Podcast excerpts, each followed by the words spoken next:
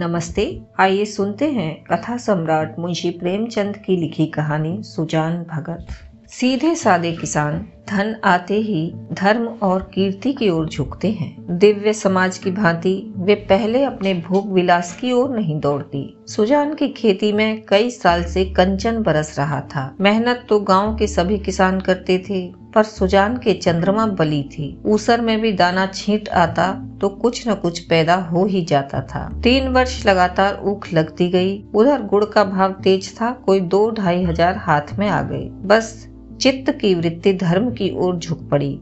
साधु संतों का आदर सत्कार होने लगा। द्वार पर धूनी जलने लगी। कानून को इलाके में आते तो सुजान महतो के चौपाल में ठहरते हल्के के हेड कांस्टेबल, थानेदार, शिक्षा विभाग के अफसर एक न एक उस चौपाल में पड़ा ही रहता। महतो मारे खुशी के फूले न समाते। धन भाग उसके द्वार पर अब इतने बड़े बड़े हाकिम आकर ठहरते हैं। जिन हाकिमों के सामने उसका मुँह न खुलता था, उन्हीं की अब महतो महतो करते जबान सूखती थी। कभी कभी भजन भाव हो जाता था। एक महात्मा ने डॉल अच्छा देखा तो गाँव में ही आसन जमा दिया। गांजे और चरस की बहार उड़ने लगी। एक ढोलक आई, मंजीरे मंगवाए गए, सत्संग होने लगा। यह सब सुजान के दम का जलूस था। घर में शेरों दूध होता मगर सुजान के कंठ तले एक बूंद भी जाने की कसम थी। कभी हाकिम लोग जग थे कभी महात्मा लोग। किसान को दूध, घी से क्या मतलब? उसे रोटी और साग चाहिए। सुजान की नम्रता का पारावार न था। सबके सामने सिर झुकाए ही रहता।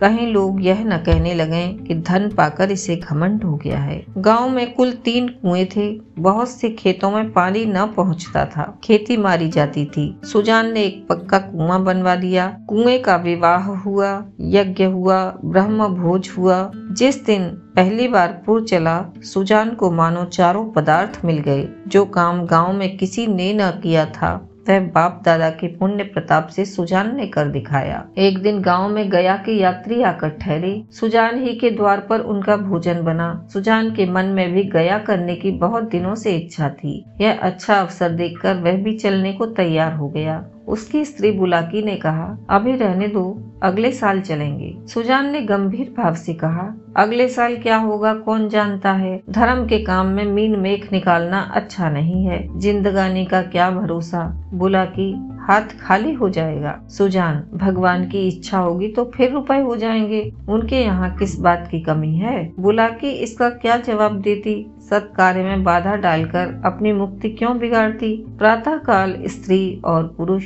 गया करने के लिए चले। वहाँ से लौटे तो यज्ञ और ब्रह्म भोज की ठहरी सारी बिरादरी निमंत्रित हुई। ग्यारह गाँव में सुपारी बटी। इस धूमधाम से कार्य हुआ कि चारों ओर वाह वाह मच गई। सब यही कहते थे कि भगवान धन दे तो दिल भी ऐसा दे। घमंड तो छू नहीं गया। अपने हाथ से पत्तल उठाता फिरता था। कुल का नाम जगा दिया। बेटा हो तो ऐसा। बाप मरा तो घर में भुंजी भाँग भी नहीं थी। अब लक्ष्मी घुटने तोड़ कर आ बैठी है। एक द्वेषी ने कहा, कहीं गड़ा हुआ धन पा गया है। इस पर चारों ओर से उस पर बोछारें पड़ने लगी हैं। हाँ तुम्हारे बाप दादा जो खजाना छोड़ गए थे, वही उसके हाथ लग गया है।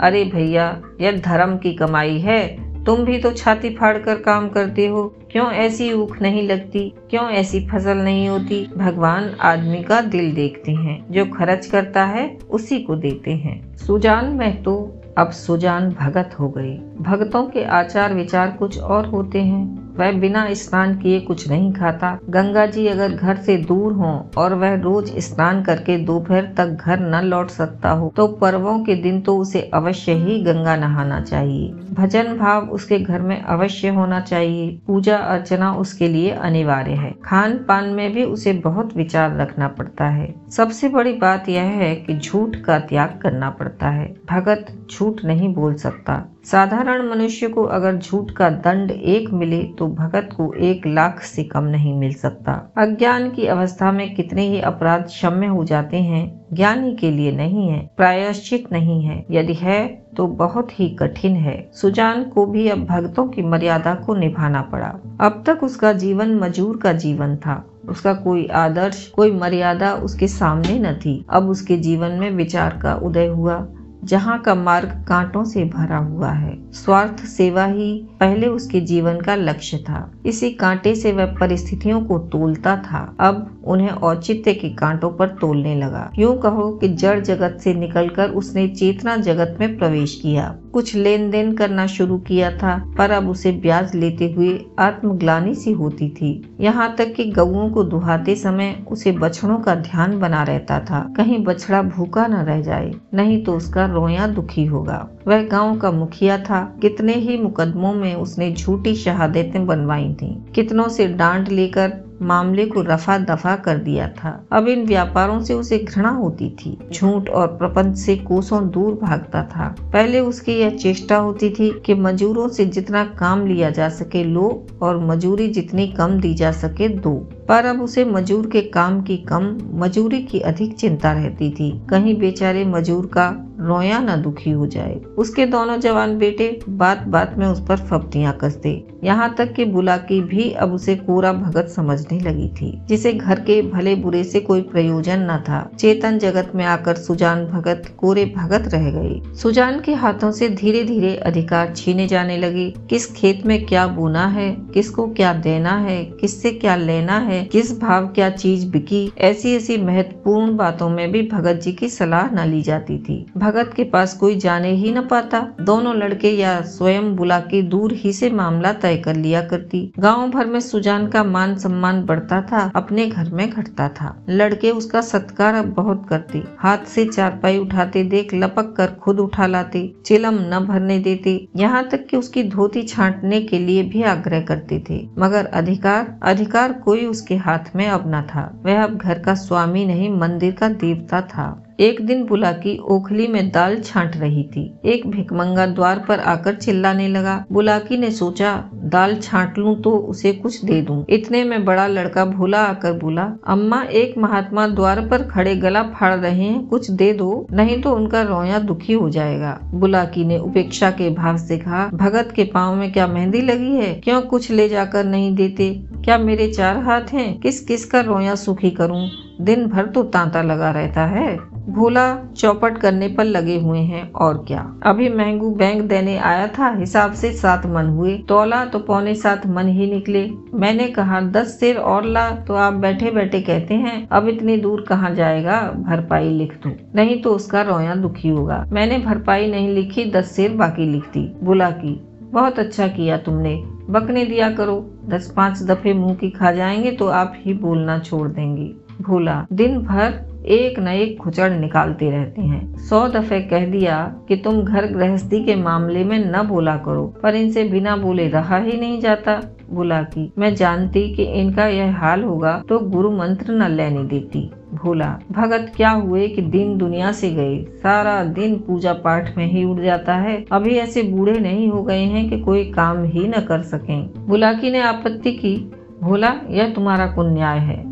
फावड़ा, कुदाल अब उनसे नहीं हो सकता, लेकिन कुछ न कुछ तो करते ही रहते हैं। बैलों को सानी पानी देते हैं, गाय दुहाते हैं, और भी जो कुछ हो सकता है करते हैं। भिक्षुक अभी तक खड़ा हुआ चिल्ला रहा था। सुजान ने जब घर में से किसी को कुछ लाते न देखा तो उठकर अंदर गया और कठोर स्वर में बोला, तुम लोगों को कुछ सुनाई नहीं देता कि द्वार पर कौन घंटे भर से खड़ा भीख मांग रहा है? अपना काम तो दिन भर करना ही है। एक क्षण भगवान का काम भी तो किया करो। बुला की तो तुम भगवान का काम करने को बैठे ही हो। क्या घर भर भगवान ही का काम करेगा? सुजान, कहाँ आटा रखा है? लाओ, मैं ही निकाल कर दिया हूँ। तुम रानी बनकर बैठो। बुला की, आटा मैंने मर मर कर पीसा है। अनाज दे दो। ऐसे मुड़चिरों के लिए पहर रात से उठकर चक्की नहीं चलाती हूँ। सुजान भंडार घर में गए और एक छोटी सी छबड़ी को जौ से भरे हुए निकले। जौ शेर भर से कम न थी। सुजान ने जानबूझकर केवल बुलाकी और भोला को चिढ़ाने के लिए भिक्षा परंपरा का उल्लंघन किया था। इस पर भी यह दिखाने के लिए कि छबड़ी में बहुत ज़्यादा जौ नहीं है, वह उसे चुटकी से पकड़ी हुई थी। चुटकी इतना बोझ न संभाल सकती थी,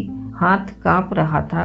एक क्षण विलंब होने से छबड़ी के हाथ से छूटकर गिर पड़ने की संभावना थी। इसीलिए वह जल्दी से बाहर निकल जाना चाहते थे। सहसा भोला ने छबड़ी उनके हाथ से छीन ली और त्योरियाँ बदलकर बोला, सेहत का माल नहीं है जो लुटाने चले हो। छाती फाड़ फाड़ कर काम करते हैं, तब दाना घर में आता है। सुजान ने खिसिया कर कहा, मैं भी तो बैठा नहीं रहता। भोला भीख भीख की ही तरह दी जाती है, लुटाई नहीं जाती। हम तो एक बेला खाकर दिन काटते हैं कि पति पानी बनी रहे और तुम्हें लुटाने की सूझी है। तुम्हें क्या मालूम कि घर में क्या हो रहा है? सुजान ने इसका कोई जवाब न दिया। बाहर आकर भिखारी से कह दिया, बाबा इस समय जाओ, किसी का भी हाथ खाली नहीं है और पेड़ के नीचे बैठकर विचारों में मग्न हो गया। अपने ही घर में उसका यह अनादर, अभी वह अपाहिज नहीं है, हाथ पाँव थके नहीं है, घर का कुछ न कुछ काम करता ही रहता है, उस पर भी यह अनादर। उसी ने घर बनाया, यह सारी विभूति उसी के श्रम का फल है। पर अब इस घर पर उसका कोई अधिकार ही नहीं रहा। अब वह द्वार का कुत्ता है, पड़ा रहे और घर वाले जो रूखा सूखा दे दे, वह खाकर पेट भर लिया करे। ऐसे जीवन को धिक्कार है। सुजान ऐसे घर में नहीं रह सकता। संध्या हो गई थी, भोला का छोटा भाई शंकर नारियल भरकर लाया। सुजान ने नारियल दीवार से टिकाकर रख दिया। धीरे धीरे तंबाकू जल गया। जरा देर में भोला ने द्वार पर चारपाई डाल दी। सुजान पेड़ के नीचे से न उठा। कुछ देर और गुजरी। भोजन तैयार हुआ, भोला बुलाने आया। सुजान ने कहा, भूख नहीं है। बहुत मनावन करने पर भी न उठा। तब बुलाकी ने आकर कहा, खाना खाने क्यों नहीं चलते? जी तो अच्छा है। सुजान को सबसे अधिक क्रोध बुलाकी ही पर था। यह भी लड़कों के साथ है। यह बैठी देखती रही और भूला ने मेरे हाथ से अनाज छीन लिया। इसके मुँह से इतना भी न निकला कि ले जाते हैं तो ले जाने दे। लड़कों को न मालूम हो कि मैंने कितने श्रम से यह गृहस्थी जोड़ी है, पर यह तो जानती है। दिन को दिन और रात को रात नहीं समझा। भादों की अंधेरी रात में मड़ैया लगा के ज्वार की रखवाली करता था। जेठ बैसाख की दोपहरी में भी दम न लेता था और अब मेरा घर पर इतना भी अधिकार नहीं है कि भीख तक दे सकूँ। माना कि भीख इतनी नहीं दी जाती। लेकिन इनको तो चुप रहना चाहिए था। चाहे मैं घर में आग ही क्यों न लगा देता। कानून से भी तो मेरा कुछ होता है। मैं अपना हिस्सा नहीं खाता। दूसरों को खिला देता हूँ। इसमें किसी के बाप का क्या साझा? अब इस वक्त मनाने आई है। इसे मैंने फूल की छड़ी से भी नहीं छुआ। नहीं तो गाँव में ऐसी कौन औरत है जिसने खसम की लाते न खाई हो? कभी कड़ी निगाह से देखा तक नहीं। रुपए, पैसे, लेना देना सब इसी के हाथ में दे रखा था। अब रुपए जमा कर लिए हैं तो मुझी से घमंड करती है। अब इसे बेटे प्यारे हैं। मैं तो निखट्टू लुटाऊ, घर फूकू घोंगा हूँ मेरी से क्या परवाह? तब लड़के न थे जब बीमार पड़ी थी और मैं गोद में उठाकर बैद के घर ले गया था। आज इसके बेटे हैं और यह उनकी माँ है। मैं तो बाहर का आदमी हूँ। मुझसे घर से मतलब ही क्या? बोला, मैं अब खा पी कर क्या करूँगा? हल जोतने से रहा, फावड़ा चलाने से रहा। मुझे खिलाकर दाने को क्यों खराब करेगी? रख दो बेटे दूसरी बार खा लेंगे। बुला की, तुम तो जरा जरा सी बात पर तिनक जाते हो। सच कहा है, बुढ़ापे में आदमी की बुद्धि मारी जाती है। भोला ने इतना ही तो कहा था कि इतनी भीख मत ले जाओ, या और कुछ? सुजान हाँ बेचारा, इतना कह कर रह गया। तुम्हें तो मज़ा तब आता जब वह ऊपर से दो चार डंडे लगा देता। क्यों? अगर यही अभिलाषा है तो पूरी कर लो। भोला खा चुका होगा बुला लाओ। नहीं, भोला को क्यों बुलाती हो? तुम ही जमा दो। दो चार हाथ, इतनी कसर है, वह भी पूरी हो जाए। बुला की? हाँ और क्या? यही तो नारी का धर्म ही है। अपने भाग सराहो के मुझ जैसी सीधी औरत पाली, जिस पल चाहते हो, बिठाते हो। ऐसी मुँह ज़ोर होती तो तुम्हारे घर में एक दिन भी निभाना होता। सुजान? हाँ भाई, वह तो मैं ही कर रहा हूँ कि तुम देवी थी और हो। मैं तब भी राक्षस था और अब भी दैत्य हो गया हूँ। बेटे कमाऊ हैं। उनकी सी ना कहोगी तो क्या मेरी सी कहोगी? मुझसे अब क्या लेना देना है? बुला की, तुम झगड़ा करने पर तुले बैठे हो और मैं झगड़ा बचाती हूँ कि चार आदमी हंसेंगे। चलकर खाना खा लो सीधे से, नहीं तो मैं भी जाकर सो रहूँगी। सुजान, तुम भूखी क्यों सो रहोगी? तुम्हारे बेटों की तो कमाई है। हाँ मैं बाहरी आदमी हूँ, बुला की। बेटे तुम्हारे भी तो हैं, सुजान। नहीं, मैं ऐसे बेटों से बाज आया। किसी और के बेटे होंगे। मेरे बेटे होते तो क्या मेरी दुर्गति होती? बुला की। गालियाँ दोगे तो मैं भी कुछ कह बैठूँगी। सुनती थी मर्द बड़े समझदार होते हैं। पर तुम सबसे न्यारे हो। आदमी को चाहिए कि जैसा समय देखे, वैसा काम करे। अब हमारा और तुम्हारा निभा इसी में है कि नाम के मालिक बने रहें और वही करें जो लड़कों को अच्छा लगे। मैं यह बात समझ गई। तुम क्यों नहीं समझ पाते? जो कमाता है, उसी का घर में राज होता है। यही दुनिया का दस्तूर है। मैं बिना लड़कों से पूछे कोई काम नहीं करती। तुम क्यों अपने मन की करते हो? इतने दिनों तक तो राज कर लिया। अब क्यों इस माया में पड़े हो? आधी रोटी खाओ, भगवान का भजन करो और पड़े रहो। चलो, अब उठकर खा लो, सुजान। तो अब मैं द्वारका कुत्ता हूँ, बुला की। बात जो थी, वह मैंने कह दी। अब अपने को जो चाहो समझो। सुजान न उठे बुलाकी हार कर चली गई। सुजान के सामने अब एक नई समस्या खड़ी हो गई थी। वह बहुत दिनों से घर का स्वामी था और अब भी ऐसा ही समझता था। परिस्थितियों में कितना उलट फेर हो गया था, इसकी उसे खबर न थी। लड़के उसका सेवा सम्मान करते हैं, यह बात उसे भ्रम में डाले हुए थी। लड़के उसके सामने चिलम नहीं पीते, खाट पर नहीं बैठते। क्या यह सब उसके ग्रह स्वामी होने का प्रमाण न था? पर आज उसे यह ज्ञात हुआ कि यह केवल श्रद्धा थी। उसके स्वामित्व का प्रमाण नहीं। क्या श्रद्धा के बदले वह अपना अधिकार छोड़ सकता था, कदापि नहीं। अब तक जिस घर में राज किया, उसी घर में पराधीन बनकर नहीं रह सकता। उसको श्रद्धा की चाह नहीं, सेवा की भूख नहीं, उसे अधिकार चाहिए। वह इस घर पर दूसरों का अधिकार नहीं देख सकता। मंदिर का पुजारी बनकर वह नहीं रह सकता। न जाने कितनी रात बाकी थी। सुजान ने उठकर गंडासे से बैलों का चारा काटना शुरू किया। सारा गाँव सोता था, पर सुजान करवी काट रहे थे। इतना श्रम उन्होंने अपने जीवन में कभी न किया था। जब से उन्होंने काम करना छोड़ा था, बराबर चारे के लिए हाय हाय पड़ी रहती थी। शंकर भी काटता था, भोला भी काटता था, पर चारा पूरा न पड़ता था। आज वह इन लौंडों को दिखा देंगे, चारा कैसे काटना चाहिए? उनके सामने कटिया का पहाड़ खड़ा हो गया, और टुकड़े कितने महीन और सुडोल थे, मानो सांचे में ढाले गए हों। मुँह अंधेरे बुलाकी उठी तो कटिया का ढेर देखकर दंग रह गई। बोली, क्या भोला आज रात भर कटिया ही काटता रह गया? कितना कहा कि बेटा जी से जहान है, पर मानता ही नहीं, रात को सोया ही नहीं? सुजान भगत ने ताने से कहा, वह सोता ही कब है? जब देखता हूँ काम ही करता है, ऐसा कमाऊ संसार में और कौन होगा? इतने में भोला आँखें मलता हुआ बाहर निकला, उसे भी यह ढेर देखकर आश्चर्य हुआ। माँ से बोला, क्या शंकर आज बड़ी रात को उठा था अम्मा? बुला की वह तो पड़ा सो रहा है। मैंने तो समझा तुमने काटी होगी। भूला, मैं तो सवेरे उठ ही नहीं पाता। दिन भर चाहे जितना काम कर लूँ, पर रात को मुझसे नहीं उठा जाता। भूला की तो क्या तुम्हारे दादा ने काटी है? भूला हाँ मालूम तो होता है, रात भर सोए नहीं। मुझसे कल बड़ी भूल हुई। अरे, वह तो हल लेकर जा रहे हैं। जान देने पर उतारू हो गए हैं क्या? बुला की, क्रोधी तो सदा के हैं। अब किसी की सुनेंगे थोड़े ही भूला शंकर को जगा दो, मैं भी जल्दी से मुँह हाथ धोकर हल ले जाऊँ। जब और किसानों के साथ भोला हल लेकर खेत में पहुँचा तो सुजान आधा खेत जोत चुके थे। भोला ने चुपके से काम करना शुरू किया। सुजान से कुछ बोलने की उसकी हिम्मत न पड़ी।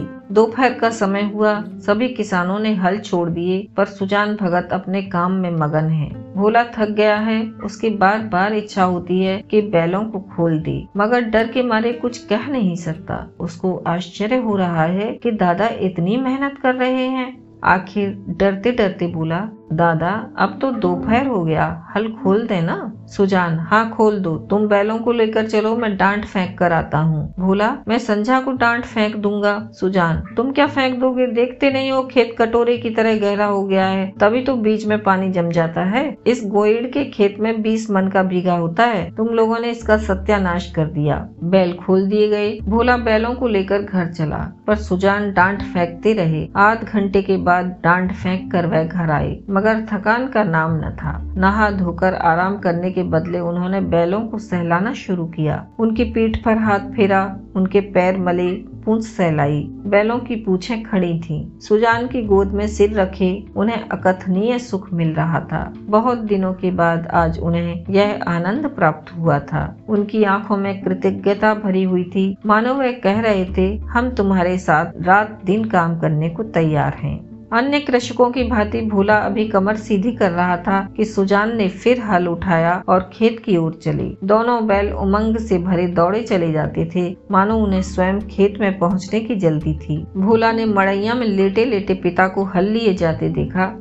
पर उठ न सका। उसकी हिम्मत छूट गई थी। उसने कभी भी इतना परिश्रम न किया था। उसे बनी बनाई गृहस्थी मिल गई थी। उसे ज्यो त्यों चला रहा था। इन दामों वह घर का स्वामी बनने का इच्छुक न था। जवान आदमी को बीस धंधे होते हैं। हंसने बोलने के लिए, गाने बजाने के लिए भी तो उसे कुछ समय चाहिए। पड़ोस के गाँव में दंगल हो रहा है। जवान आदमी कैसे अपने को वहाँ जाने से रोकेगा? किसी गाँव में बारात आई है, नाच गाना हो रहा है। जवान आदमी क्यों उसके आनंद से वंचित रह सकता है? वृद्ध जनों के लिए ये बाधाएँ नहीं। उन्हें न ना नाच गाने से मतलब न खेल तमाशे से गरज। केवल अपने काम से काम है। बुलाकी ने कहा, भोला, तुम्हारे दादा हल लेकर गए। भोला, जाने दो अम्मा, मुझसे यह नहीं हो सकता। सुजान भगत के इस नवीन उत्साह पर गाँव में टीकाएँ हुई। निकल गई सारी भक्ति, बना हुआ था। माया में फंसा हुआ है, आदमी काहे को भूत है। मगर भगत जी के द्वार पर अब फिर साधु संत आसन जमाए देखे जाते हैं। उनका आदर सम्मान होता है। अब की उनकी खेती ने सोना उगल दिया है। बखारी में अनाज रखने को जगह नहीं मिलती। जिस खेत में पाँच मन मुश्किल से होता था, उसी खेत में अब की दस मन की उपज हुई है। चैत का महीना था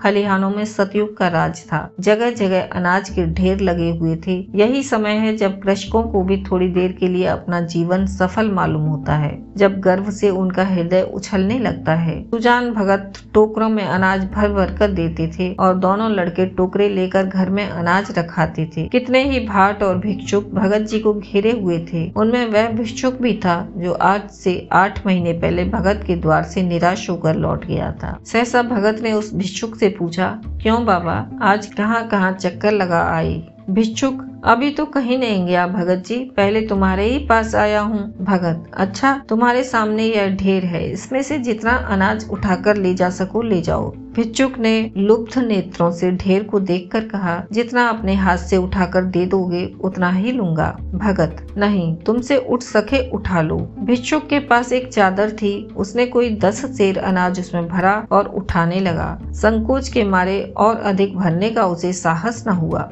भगत उसके मन का भाव समझकर आश्वासन देते हुए बोला, बस इतना इतना तो एक बच्चा भी उठा ले जाएगा। भिक्षुक ने भोला की ओर संदिग्ध नेत्रों से देखकर कहा, मेरे लिए इतना ही बहुत है। भगत, नहीं तुम सकुचाते हो, अभी और भरो। भिक्षुक ने एक पसेरी अनाज और भरा और फिर भोला की ओर सशंक दृष्टि से देखने लगा। भगत, उसकी ओर क्या देखते हो बाबा जी मैं जो कहता हूँ वह करो। तुमसे जितना उठाया जा सके उठा लो। भिक्षुक डर रहा था कि कहीं उसने अनाज भर लिया और भोला ने गठरी न उठाने दी तो कितनी भद्द होगी और भिक्षुकों को हंसने का अवसर मिल जाएगा। सब यही कहेंगे कि भिक्षुक कितना लोभी है, उसे और अनाज भरने की हिम्मत न पड़ी। तब सुजान भगत ने चादर लेकर उसमें अनाज भरा और गठरी बाँध कर बोले, इसे उठा ले जाओ, भिक्षुक। बाबा, इतना तो मुझसे उठ ना सकेगा, भगत। अरे, इतना भी न उठ सकेगा। भला ज़ोर तो लगाओ देखूँ उठा सकते हो या नहीं?